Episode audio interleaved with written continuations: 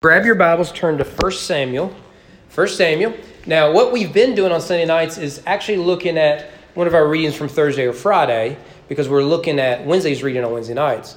But because we have spent quite a bit of time in the life of David, and Lord willing, uh, we will finish that story this year. Maybe sometime in the summer we'll, we'll start, go back to 2 Samuel. So I don't want to repeat a lot of that because you, you can get online, you can just access all that information that we have. We've gone through every verse uh, starting in chapter 15 or 16 rather and going all the way through. So I thought we'd actually go, I think this is from Tuesday's reading, um, and just look at one chapter of it. It's 1 Samuel 8. So let's read the chapter and we'll see what the Lord would say. So let's, if you will, stand with me. Reverence of God's word, and we'll dive right in. The writer of 1 Samuel writes under, under inspiration of the Holy Spirit. When Samuel became old, he made his sons judges over Israel. The name of his firstborn son was Joel, and the name of his second, Abijah.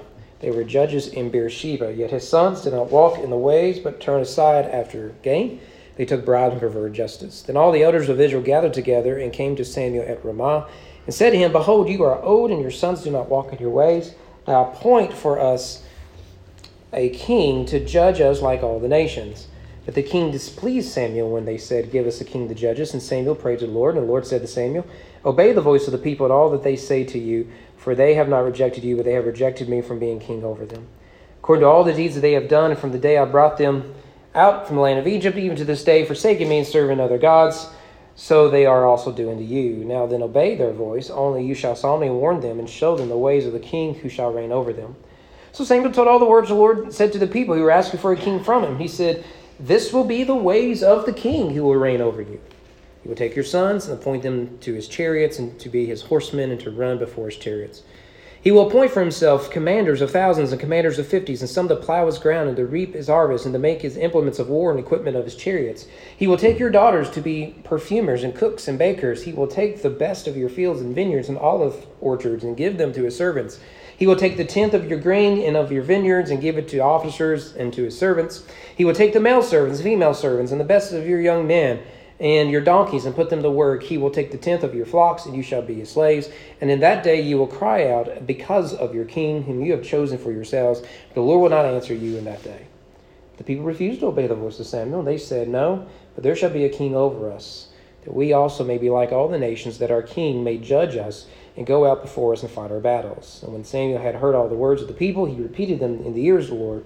The Lord said to Samuel, Obey their voice and make them a king Samuel then said to the men of Israel, Go every man to his cities. Go, Lord, in prayer. Our Father, every time we open up our, our, our, Bibles together, we ask that you would transform us and move us. And we ask that you would do that now. Every part of our being may be opened and used by the Spirit, and may we receive it, uh, your word as intended. And may we become more like you. May I decrease so that you can increase. In your Son we pray. Amen. See you. I have a really good idea for tonight. You, you tell me if this is a great idea. I think it's brilliant. I think we should talk about both religion and politics tonight. How does that sound? What is the worst that could happen? I, I, mean, I've gotten away with UK jokes for the last seven plus years, so I should be fine. I mean, that's the most controversial thing, Kentucky, Louisville. So, you know, uh, religion and politics are, are, two things we don't fight about as a country. I heard, heard someone, uh, a comedian or someone say, the old saying is, is that at family gatherings don't talk religion and politics. And of course, we need to update that. Just don't talk religion, because that's the only thing we talk about these days is politics, because everything has been politicized. Well, this is, of course, a text about religion it is a text about politics. And as such, it has a lot to say uh, to us. I want us to, for sake of time, jump right into the text. Let's first of all look at the crisis in verses 1 to 3. And the crisis is immediately given to us in, in verse 1. When Samuel became old, he made his sons judges over Israel. And the problem is, they were not good, godly leaders or good, godly men. Now, remember what we said, particularly with the story of Samson. Samson is the last of the judges in the book of Judges. Samuel is considered the last of the judges in general. Uh, of course, his sons served briefly in Beersheba, uh, Joe and, and, and Abijah. Um, but what, one of the things that we have seen from the beginning of Judges and our readings through is that they get progressively worse. So you come to the story of Samson and you're just exhausted from all this. And then the book of Judges ends not with a judge ruling over Israel, but with Israel at war with itself. And so then we read the story of Samuel's birth, which uh, reminds us of the story of Samson. So we think it could go either way. Could go bad like Samson, could go good like Isaac and Jacob. Um, and, and it is good. The problem is his sons are unrighteous. And this, of course, is a pattern um, in, in 1st and 2nd Samuel, right? Eli was a good priest, but his sons were ungodly. Samuel was a good prophet and judge, but his sons were wicked. David was a good king, but his sons rebelled against him and they were corrupt. Now, however, Samuel is reaching retirement and his sons have proven to be incompetent. A couple things to note here. First of all, the role of the judges was not hereditary. This, this should really stick out to us. And in some see here a type of nepotism, and they may be on to something. Uh, Samuel has appointed his sons to be judges, but the question is has God appointed his sons as judges? That's a problem. Furthermore, Israel, unlike Americans today, uh, the ancient people have very long memories. In fact, you go to the Middle East right now, in Eastern Europe now, they have very long men, uh, memories. We forget what happened last week and move on. Uh, they remember what happened a thousand years ago and are still dealing with it. And so the Israelites realized look, for the last several generations, we've had one corrupt judge, one incompetent judge after another. It is time for this experiment to end. And to a certain extent, I think we can be sympathetic to the Jewish people. Same, uh, uh, uh, change is in order, and Samuel isn't going to live forever. Something needs to be done. And that leads, of course, to the council, verses 4 to 18. So Samuel, as he approaches his retirement party, the elders of Israel form a council to confront him. Notice the language here in verse 5 uh, where, where, they say, um, Behold, you are old. Well, that's a, that's a way to start a conversation, right? Uh, you are old. Oh, I didn't notice. You know, I hurt myself sleeping last night. Now that you tell me I'm old, I get it, right? You know, owed. You are old. Um, but notice that, that what they want is for him to appoint a king to judge us like the nation. It's, it's interesting language, isn't it? Appoint a king to be judge rather than a judge to be a judge. A judge would be more of a, of a governor type rather than a king with absolute power. A governor would be more limited in scope and, and power. They still want a judge, but they want a judge to look a certain way. And this, of course, is tied to the nations. So they want a judge with greater authority and power, which mirrors their neighbors. Now, to be clear, this request for a king was not bad in of itself. In fact, we could say, long term, this is where Israel was headed.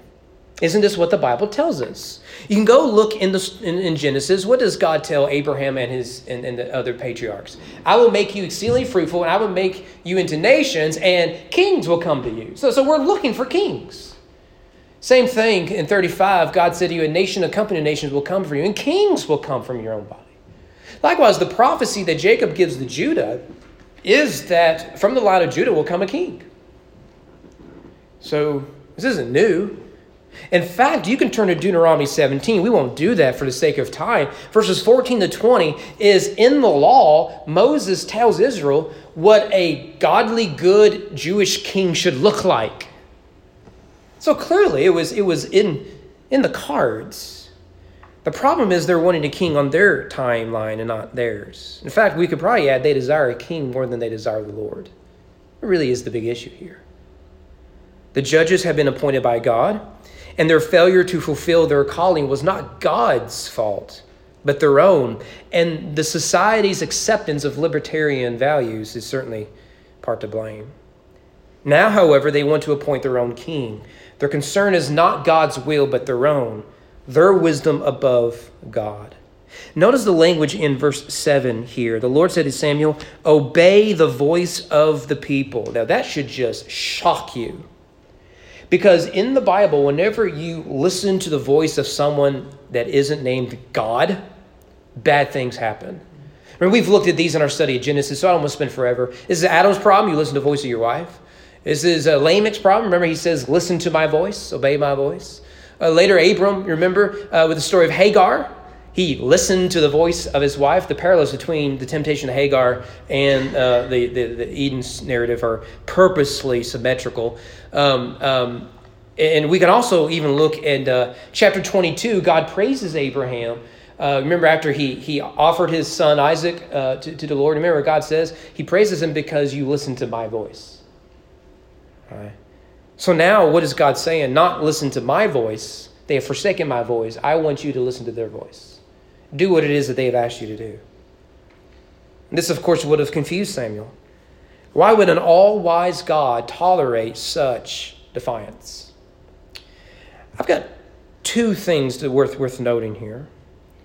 First of all, verses 8 and 9 tells us they want this because that is consistent with their character. Despite all that God has done for them, redeemed them out of slavery, conquered their enemies, planted them the promised land, and delivered them time and again, they constantly whine and rebel. Notice the language starting in verse 8. According to all the deeds that they have done, from the day I brought them up out of Egypt to this day, forsaking me, serving other gods, so they're going to do to you too. So obey their voice. This is consistent with their. Now you should have seen this coming. They are a discontented people. They are an idolatrous people. They are a foolish people. This may come to no surprise to you if you've been keeping up with the times. Foolish people do and want foolish things. And here you have foolish people who have chosen idolatry over the proper worship of the Lord, as the book of Judges makes very clear. So no wonder they want foolish things. And no wonder they want monarchy over God's law. I love that language of verse 8, verse 8. So they are also doing to you. It's an interesting comment. The rebellion against God is demonstrating the rebellion and ingratitude of Samuel. Who's led them well? How we think of God and who and what we worship will either bless or it will curse other people. Samuel, the servant of God, is rejected because the people have rejected God. It's as simple as that. Don't take it to heart, Samuel. They've been doing it to me for generations. There's another reason why the people of Israel want to do this. And that is because they are fools. And this is really what you're getting, probably the, the part of the story that people remember the most, at least it sticks out to me, is that Samuel tells them exactly what life is going to be like under a monarchy. I mean, think about it. All you have to do is look at all the other nations. And how is it you can look at all the other nations at this time and say, yeah, that's what I want, right? It's exactly what I want. Give me a big dose of that. And that's exactly what they're doing. And we all know that even though government is sometimes an obese patient on life support, it sees itself as skinny and beautiful. No one believes in government more than the government, right? It feeds, it consumes, it serves itself. It might use words like fairness, justice, and equality, but rarely does government deliver on any promises. They're, they're believing the, the, the, the PR. Samuel tells the Jews everything we know. Given a man unlimited power will be good for him and bad for everyone else. It's not rocket science. Given a tribe unlimited authority will be good for them and bad for everyone else. Given a class of people unlimited power will be great for them, but everyone else will suffer. So Samuel warns them that life under a king will be a pattern of surrender. It may start out well with, with limitations, but over time, that obese patient will want more syrup on their pancakes. I don't know, whatever metaphor you want. So notice what Samuel warns them in particular. In verses 11 and 12, he warns them of constant violence. Look at the language. He said, There will be the ways of the king who will reign over you. He will take your sons and appoint them to his chariots, and to be his horsemen, and to run before his chariots. Where was the army of Israel in the days of Gideon? Not much of one. Saul had one. Didn't take long. Didn't take long. He will take your sons. He will take your sons. When General, we really could say President, we should say President uh, Dwight D. Eisenhower, also was general, announced uh, he was running for office, the media portrayed him as a danger because he must be a warmonger. He's a general. Military people like war, they make their living out of war. Strikingly, however, when elected, he it was his experience in war that made him want to avoid war.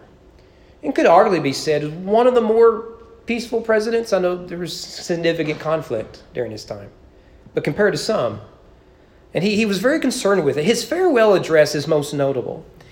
In it, his most memorable line was he warned the American people about what he called a military industrial complex.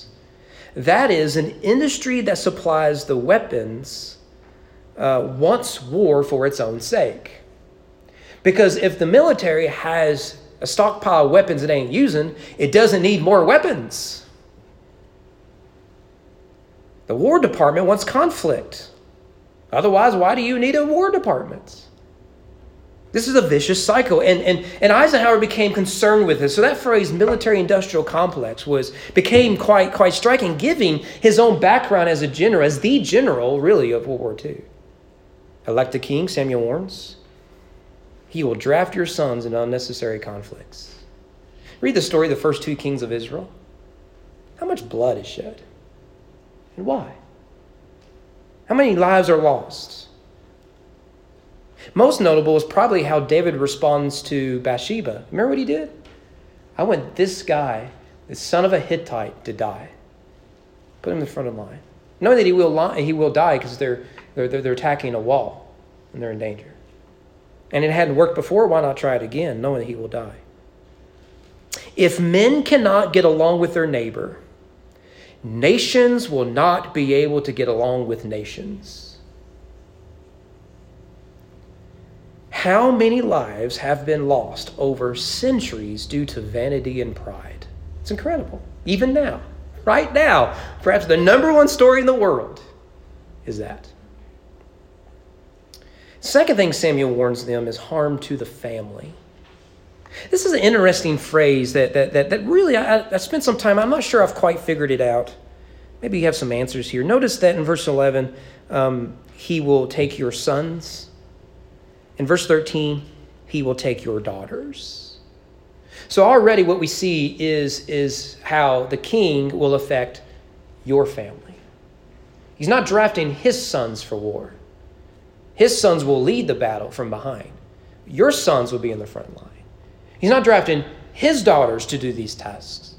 He's going to draft your daughters to do these tasks. So right away, Samuel is saying, this life you've got used to of raising sons and daughters and enjoying your, your local community, and, and you've gotten to a pattern of life that's lasted for generations now, that is about to change abruptly because the king wants your sons and he wants your daughters.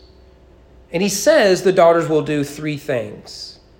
Perfumers this word is only used here in the, in, in, the old testament. Cooks the word is only used here. I think i think there's another version of it but this precise word only used here.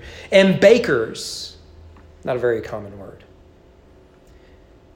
now difficult to determine exactly what he's describing here i, do think it's clear the king will solicit help and helpers to serve him he needs cooks and other servants and these servants will be taken from where the home the home. So someone has to cook the king's food.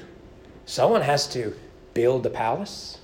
Someone has to uh, run the books. Someone has to be an advisor. Someone has to take care of his kids. Someone has to do these things. He will take for himself, and you will be robbed of sons and daughters. Again, the priority of the government will be to serve itself, and this will have adverse effects on the nuclear family.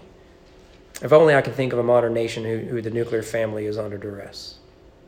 Thirdly, Samuel warns of draconian taxes. Notice the language in, in verse, uh, starting in verse 14. He will take the best of your fields and vineyards and olive orchards and give them to his servants. He will take the tenth of your grain uh, and your, of your vineyards and give it to his officers, to his servants. By the way, those are your sons and daughters, these officers and everything else. He will take your male servants and female servants and the best of your young men and your donkeys and put them to, to, to work. Benjamin Franklin once famously wrote in a letter Those who would give up essential liberty to purchase a little temporary safety deserve neither liberty nor safety. And it is incredible, and I, am old enough now, I've lived through enough, particularly since 9 11, to see how we will surrender to feel righteous, to feel safe, and to feel happy. It's incredible what we will give up. Samuel warns that the king will not only take your sons and your daughters for himself, but he will take your property. That you, you, saw that in verse 14, right? He'll take the best of your fields, property. The most famous story of that is, of course, Ahab, or really Jezebel, taking uh, Naaman's property for himself. So you not only take property intact, he will take your livelihood, verse 15. He will take a tenth of your grain and your vineyards. Well, why is the farmer raising grain and vineyards? He's got to feed his family. But his family's been robbed, and now his, his, his uh, uh, livelihood has been robbed. By the way, notice the percentage used there. What percentage of vineyard and grain is he going to take? A tenth. Where was that tenth supposed to go? Not to the king. It's not an accident that detail is there. He will also take your wealth. Verse 16, he will take your male servants and female servants and the best of your young men and all your donkeys upon them. Those are all very expensive. And they contribute to your vineyards and your grains. But he'll take those. Why? He's, he's got his own vineyards, he's got to raise his own grains. Now, this is not to suggest that taxes are inherently evil but to warn the reader that when sinful people rule over sinful people, righteousness and peace are rarely the results. Another reason why I think God gives into the people, or listens to their voice, we could say. Not only is this a constant pattern of their character, not only are they just fools, and there's nothing Samuel says here that isn't new or unique, despite the form of government. But there's another reason here. They are already under judgments. Look at verse 18. And in that day you will cry out because of your king, whom you have chosen for yourselves. The Lord ain't going to answer you on that day. When we think about the judgment of God, we usually think of fire, brimstone, earthquakes, the cool stuff, right? And certainly that is part of it. You, you can't read the major and the minor prophets and speak of the day of the Lord without seeing talk of earthquakes and stuff. That's why when the earthquake and the happened and the eclipse of the sun happened at the cross, people interpret that as a sign of judgment. And we should interpret that as a sign of judgment upon the sins of the world, right? We, we, we understand these things. You turn to Revelation, you see a lot of fire, brimstone, and earthquakes, meteor showers, and, and an up, upending of the cosmic uh, in, in the sky and everything else, right? That is true, but that's not always how the judgment of God works. Often, the judgment of God comes in the form of God tolerating what he knows will harm us.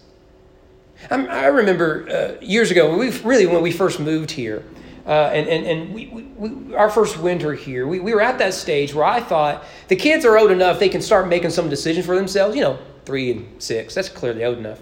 And, and uh, especially when it came to coats you wear outside on a cold winter day. It seems to me that even for a young child to know, cold weather requires warm coats. And so, my approach to parenting is they'll figure it out. They'll walk outside and they'll say, I need a thicker coat. And if they do not say, I need a thicker coat, they will eventually figure out, I should have got a warmer coat. Next time, they'll get a warmer coat. That's the way dads work. That's the way my father certainly worked, right? There's a great picture I have of, of my daughter. I don't know why this came to mind. I, I, I, and I put it on Facebook. It said, She's wearing her brother's clothes. I was in a hurry. There's a three year gap, and she, she, she could barely sit up, you know, and, and sleeves are way too long. Her, her, I, I doubt he even put britches on her, and, you know, just leave her in diaper. And she's just, you know, you know it's, it's a great picture. But I was in a hurry. The clothes were laying there. Boom. Right. You know, we'll, you know, boom goes the dynamite. Um, that's the way dads might do it. My wife, on the other hand, inspect the children, right? We have a wind velocity going at, you know, such and such. It is a, a code shield, right? She, she's got all the details. That requires these three coats, right? And we're going to, right, right? Why, why, why? Because she wants to make sure they're, they're, they're safe, they're warm, they're not going to get a coat or all that. I'm perfectly fine with them getting a code. They'll learn the hard way. And sometimes you got to learn the hard way. Well, there are times when God is very proactive in discipline. You know better than this. There are other times when we simply have to learn the hard way. And so, what God does is He hands us over to foolishness and base desires. The best example in the Bible does come from Romans 1, where that phrase, God gave them over, is used three times. Therefore, God gave them up to the lust of their hearts to impurity. Verse 26 for this, for this reason, God gave them up to dishonorable passions. Later, he, he adds, and since they did not see fit to acknowledge God, God gave them up to their debased mind. You see the pattern? This is judgments. We all know these things that Paul describes here. In fact, if you read verse 29 to 31, he gives a very long vice list of all kinds of things. And we look at that list, we say, a life lived with those things at the center will be a miserable life where people will be harmed and abused and hurt. We know these things, yet we are given over as an act of judgment. It says, if it is foolishness you want, it is foolishness you will be giving. And that is itself an act of judgment. One of the things, questions I got a lot whenever the coronavirus hit was this question right here Is this evidence of God's judgments? And every preacher was asked that question. And I would often give essentially the same answer. It's a mute point. We were already under the judgment of God. You add virus on top of it, what's changed? We are wealthy, and yet we suffer under incredible debt because we want more and spend faster. We search for love and wonder why sex isn't satisfying us. We punish the righteous and wonder why we are wicked. We corrupt children and wonder why we are messes. We ignore God's will and wonder why we are such fools. Such fools. I was going to save this for a later sermon when we get into Proverbs in a few weeks, but I was watching an interview with someone who has um, who who detransition is that the term? Biological female who the internet told her she was male and then decided to go back. She was on testosterone for 18 months, high doses. She got Planned Parenthood testosterone. And in an interview, she, they asked, "So what, what, was your life like on testosterone?" And this was this was this was incredible for me to watch, right? Because I'm a dude. I have testosterone. I don't know if you know how biology works.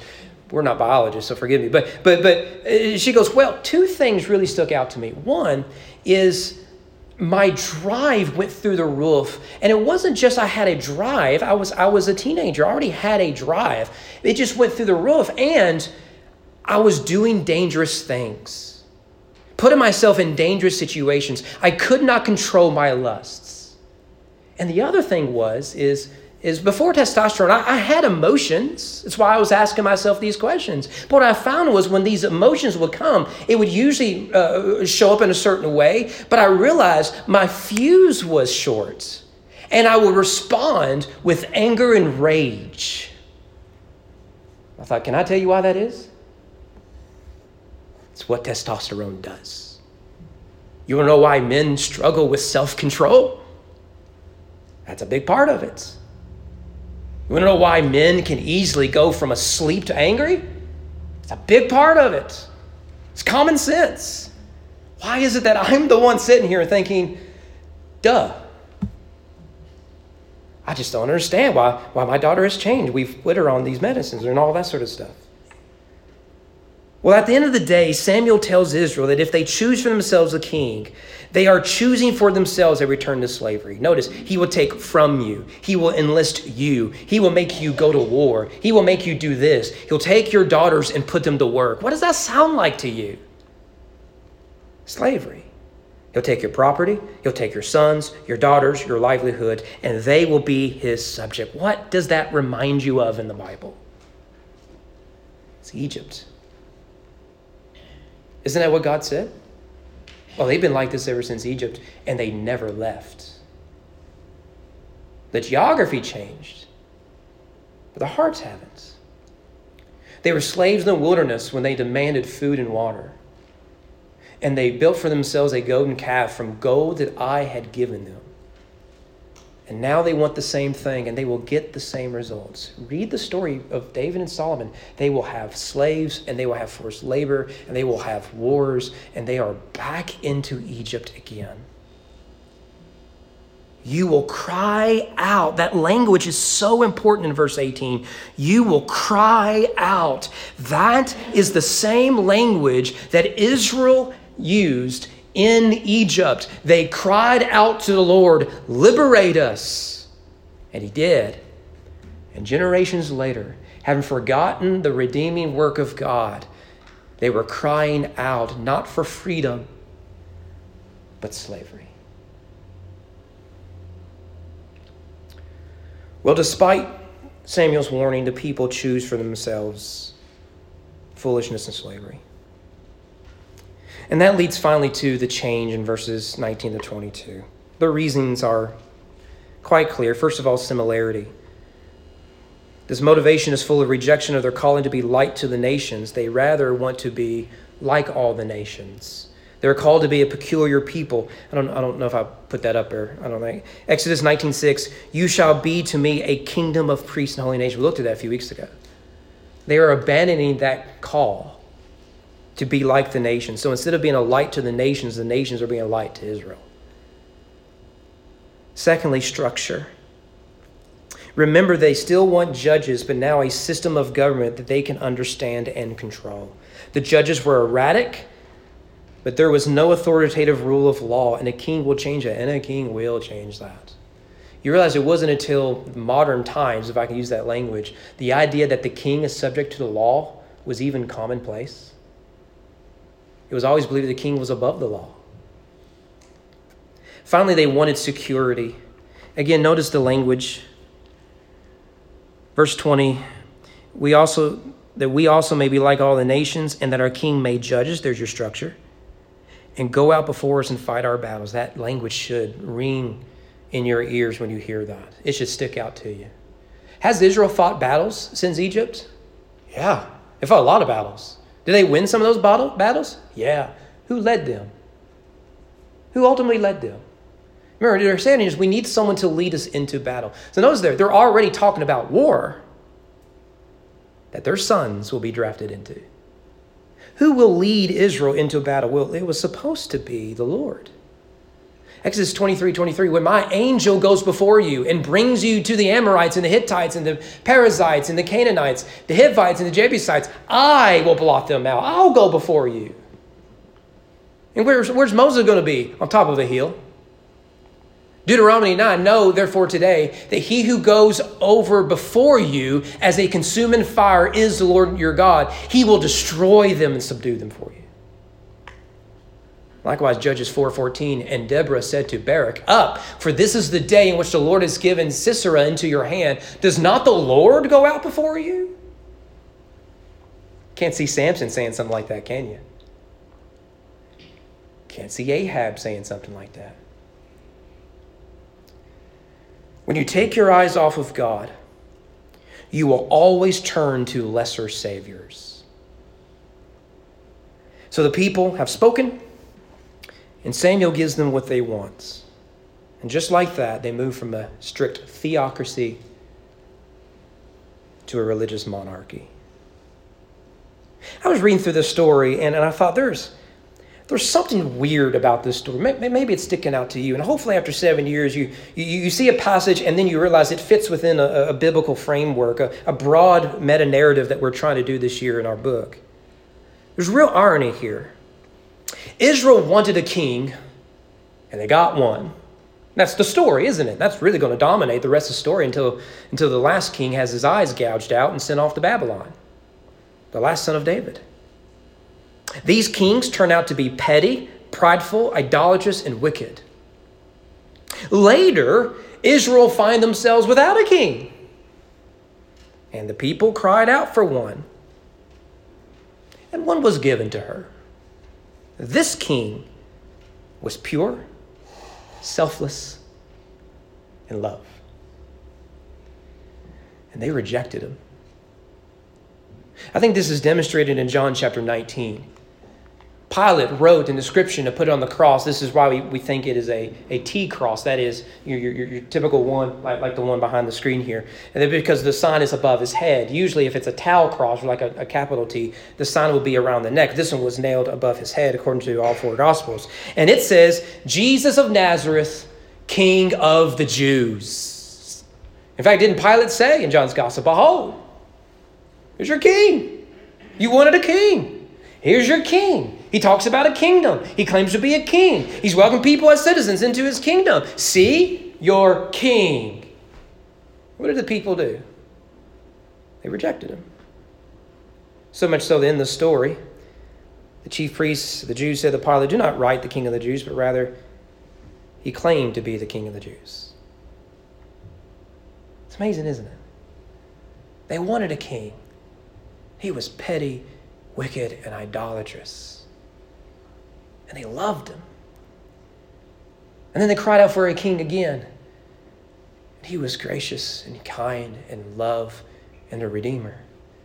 And they rejected him. Samuel warned Israel that this king would take. The good news of the gospel is that we are given a king who gives. If only we would receive him as king. Let's pray.